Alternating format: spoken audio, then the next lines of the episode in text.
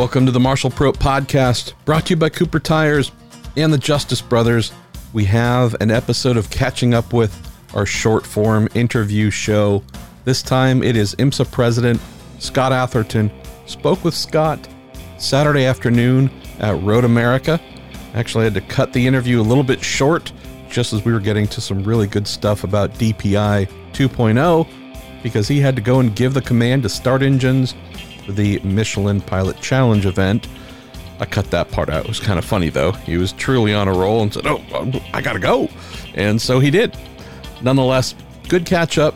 Pretty much all this centering on what he delivered during Friday evening's State of the Series address, the annual State of the Series address done at Road America.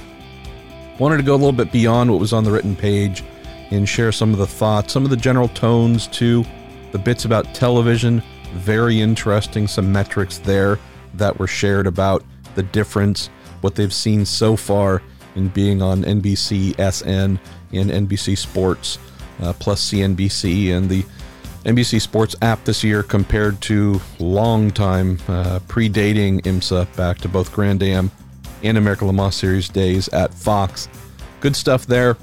Definitely get into some of the schedule bits. Also, the some of the stability items, which I, I really appreciate that IMSA has been able to deliver. And we do close on DPI a bit. One little factoid that seems to have come out, and I'm going to explore this beyond this podcast. Hopefully, who knows? Whether it's with Scott or IMSA's technical director, Simon Hodgson, on DPI 2.0, definitely feels like there's some interesting thought processes taking place in regards to hybrids, and at least what Scott shared with us just before he had to run, looks like they might not bake themselves into one specific power level. It looks like they might be thinking to the future and giving themselves some flexibility depending upon what changes might come down within the industry. So, anyways, that's where we close. Definitely more to follow, whether it's in podcast or in written form. Not quite sure yet, but hopefully enjoy this 15 minutes or so with IMSA President Scott Atherton, brought to you by Cooper Tires and the Justice Brothers. Scott Atherton, I love it when we are in the time of year where the Kettle Moraine Valley, Elkhart Lake, and Road America is here because that means we have state of the series conversations to hold Interesting this one though, right? No major bombshells. We're going to be switching all cars to use warp drive power. Um, we're now mandating 17 drivers per car. It seemed like the overriding message that you shared with the paddock Friday evening was what we have is working and we're going to build on it compared to here's a bunch of major structural changes calendar or competition wise. Share some thoughts about that because not every series can boast that year to year.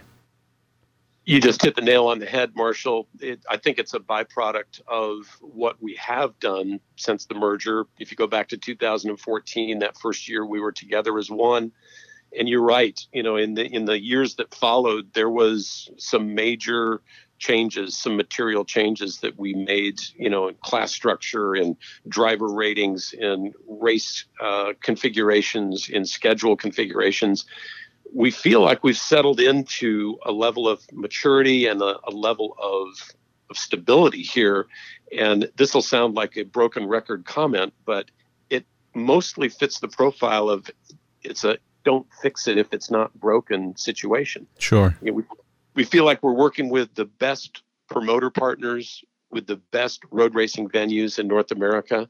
Um, we've got a great partner in NBC that's doing wonderful things with our broadcasts, and uh, hard hard pressed to look at the calendar and and point out where it's weak. You know, it, it to your point, I think we're we're probably an enviable example compared to some others that uh, wish they had the, the type of configuration that we have.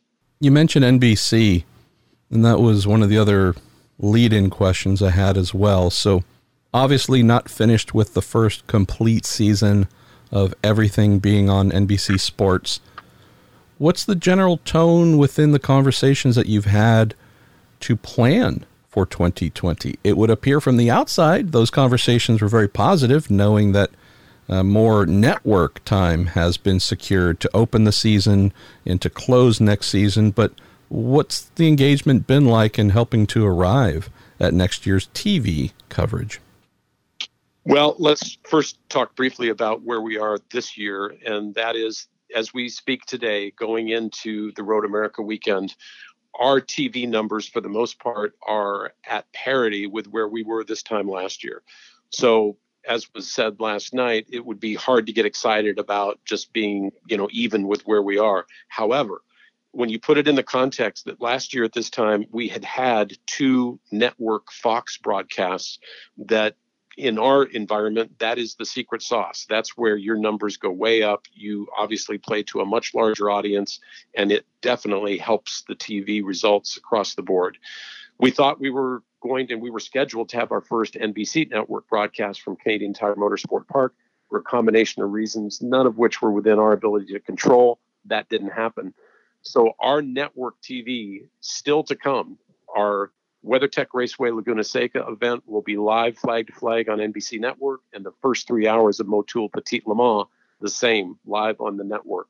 So we are expecting to finish up the year extremely strong in that area. When you look to next year and how we're configured from our broadcast partner, you're right, we're able now to bookend the season with network coverage. The first several hours I don't know off the top of my head how many, but let's just say it's two or three hours live from the Rolex 24 at Daytona, and then we'll come back and finish up the same way in 20 as we will here in 19. So great support from NBC across the board, not only in the WeatherTech Championship, but in all of our platforms that enjoy the NBC Sports Network coverage. Just from a good lord, I really feel sorry. Where do we send either the blankets or coffee or I don't know department it's the completing what is it six or seven complete racing schedules between WeatherTech Championship, Michelin Pilot Challenge, uh, the, this and that, the other. I mean, between Lamborghinis and yeah, good Lord knows. Um, share a little bit about that because uh, yeah. part of me thinks like I'm hoping a it's not one person, and if it is, what did they do to deserve it? Because it sounds kind of like misery. Uh, well, to your point, it's never one person. I don't know of any job function within the whole of IMSA that comes down to one person. But yes, I'm glad that you brought this up because I, I thought perhaps maybe I was the only one that uh, you know understood the significance of what was accomplished last night, and that for the first time ever, we were able to announce all seven of the IMSA sanctioned racing platform schedule. It was ridiculous. with no TBAs, no TBDs. And it's a byproduct of a lot of hard work by a lot of people, including our promoters, to work very closely with us to pull all this together. And it's a, a giant exhale now that that's done and we can settle in. And it gives everybody a long range opportunity to plan organize what their programs will be next year. And it's just a positive across the board. Speak about some com- competition related items, Scott, the one that I had been expecting, and I think many had been expecting because it's just a common sense thing, and that was shortening the LMP2 calendar next season. Of the various reasons for doing so, I would assume trying to offer a um, more efficient budget, giving LMP2 teams a chance to uh, hopefully get more business, more customers through the door, knowing that it's a pro am class. You shared just some overarching thoughts on why the reduction to six points paying rounds plus the addition of Daytona, which is a non points event. But what were the things that helped you form that decision? And what did at least our current full time team owners in PR1 Mathiasen and also Performance Tech what kind of feedback did they give you in this determination?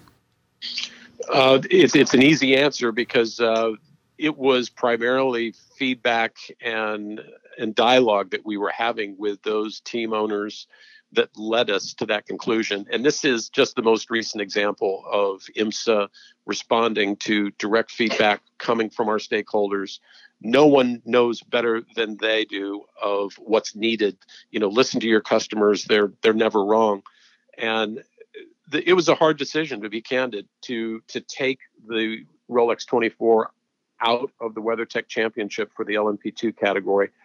Um, the team owners are of the opinion that they will still be an active participant at Daytona. In fact, this move will potentially attract more entries. They're still racing for a watch, they're still racing for a trophy, but they're not racing for championship points unless they are committed to the Michelin Endurance Cup. In that case, obviously, you've got to be at Daytona and then come back for the other three. The other material change we made in the LMP2 class was to eliminate the Canadian Tire Motorsport Park event. So that eliminates the back to back weekend between uh, Watkins Glen and Canada. Again, it's another budget consideration.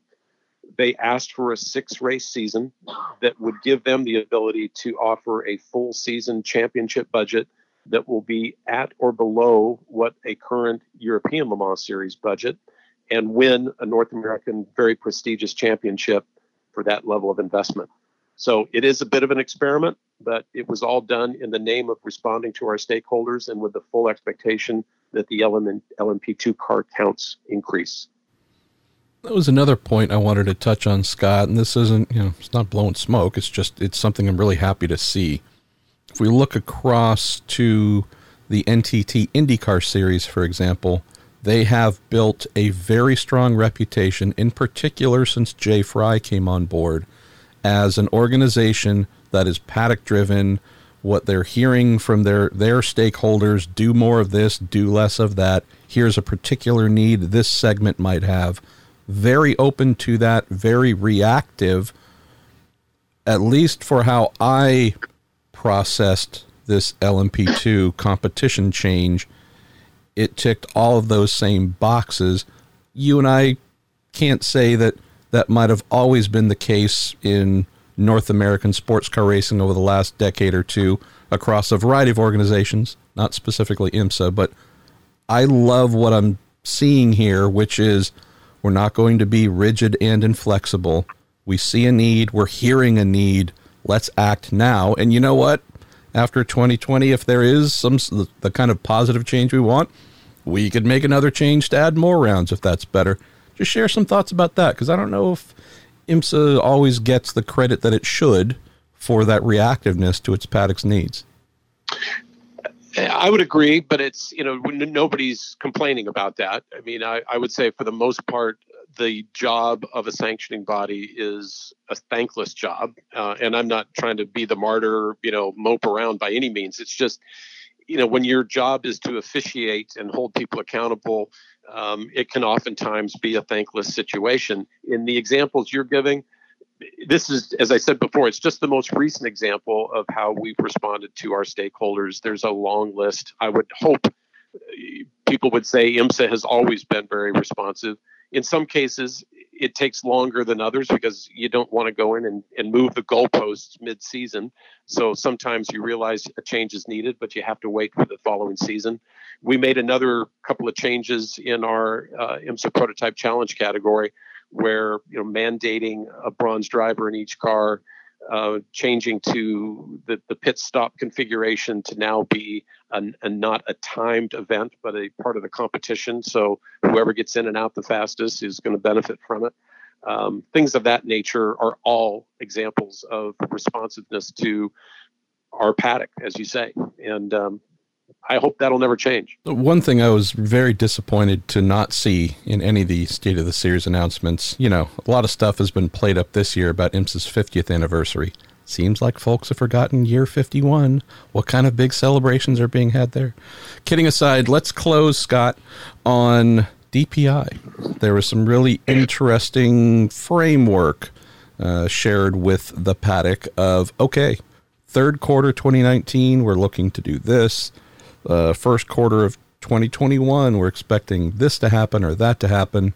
Know that these are all guidelines and targets, not necessarily everything written in ink 100%. But how does it feel to be able to say, guess what? It's becoming less of a concept and more of a, all right, folks start planning for these dominoes to fall, all leading up to uh, DPI 2.0 emerging uh, January of 2022.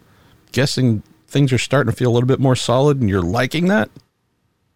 Yes, the job that Simon Hodgson, Matt, uh, who, uh, Matt Kurdock, who is our lead engineer on this process, they are working literally full time on this and have been. And there's a whole room full of people that fit that profile. We've got a technical working group format that involves currently nine manufacturers as well as the four constructors, uh, soon to be 10, we believe. I think there's another manufacturer that's going to join this process as well. Um, it goes back quite a ways when this initially started. Um, it was the second quarter of this year where the feasibility study had been completed. We knew, I would say, the framework of what the next generation DPI was going to be. Uh, we have built a, a, wind tunnel model, a 40% scale model that's in the tunnel as we speak. Um, it's not specific to any brand, it's more of a generic example, but it does incorporate some more radical bodywork elements, which is part of the next generation car, giving manufacturers the opportunity to style these cars more aggressively. The next step in the process is to go to tender for the hybrid supplier. Um, I think there's 10 or 11 different suppliers that we've been actively in contact with. Uh, that'll happen at any time now. They're, they're just about ready to go to market with that. Following that decision, technical regulations will be completed no later than the first quarter of 20. Uh, hopefully, it's before then, but certainly no later than then. And with that, it's uh, it's up to each manufacturer then to make their decisions and and to get busy actually building the cars. The cars will begin testing Q1 of 21, and they'll make their racing debut at the Rolex 24 at Daytona in January of 22. No, one of the key topics that has been discussed in print, we've had some manufacturers vocalizing their desires on the hybrid front, some saying we want high power.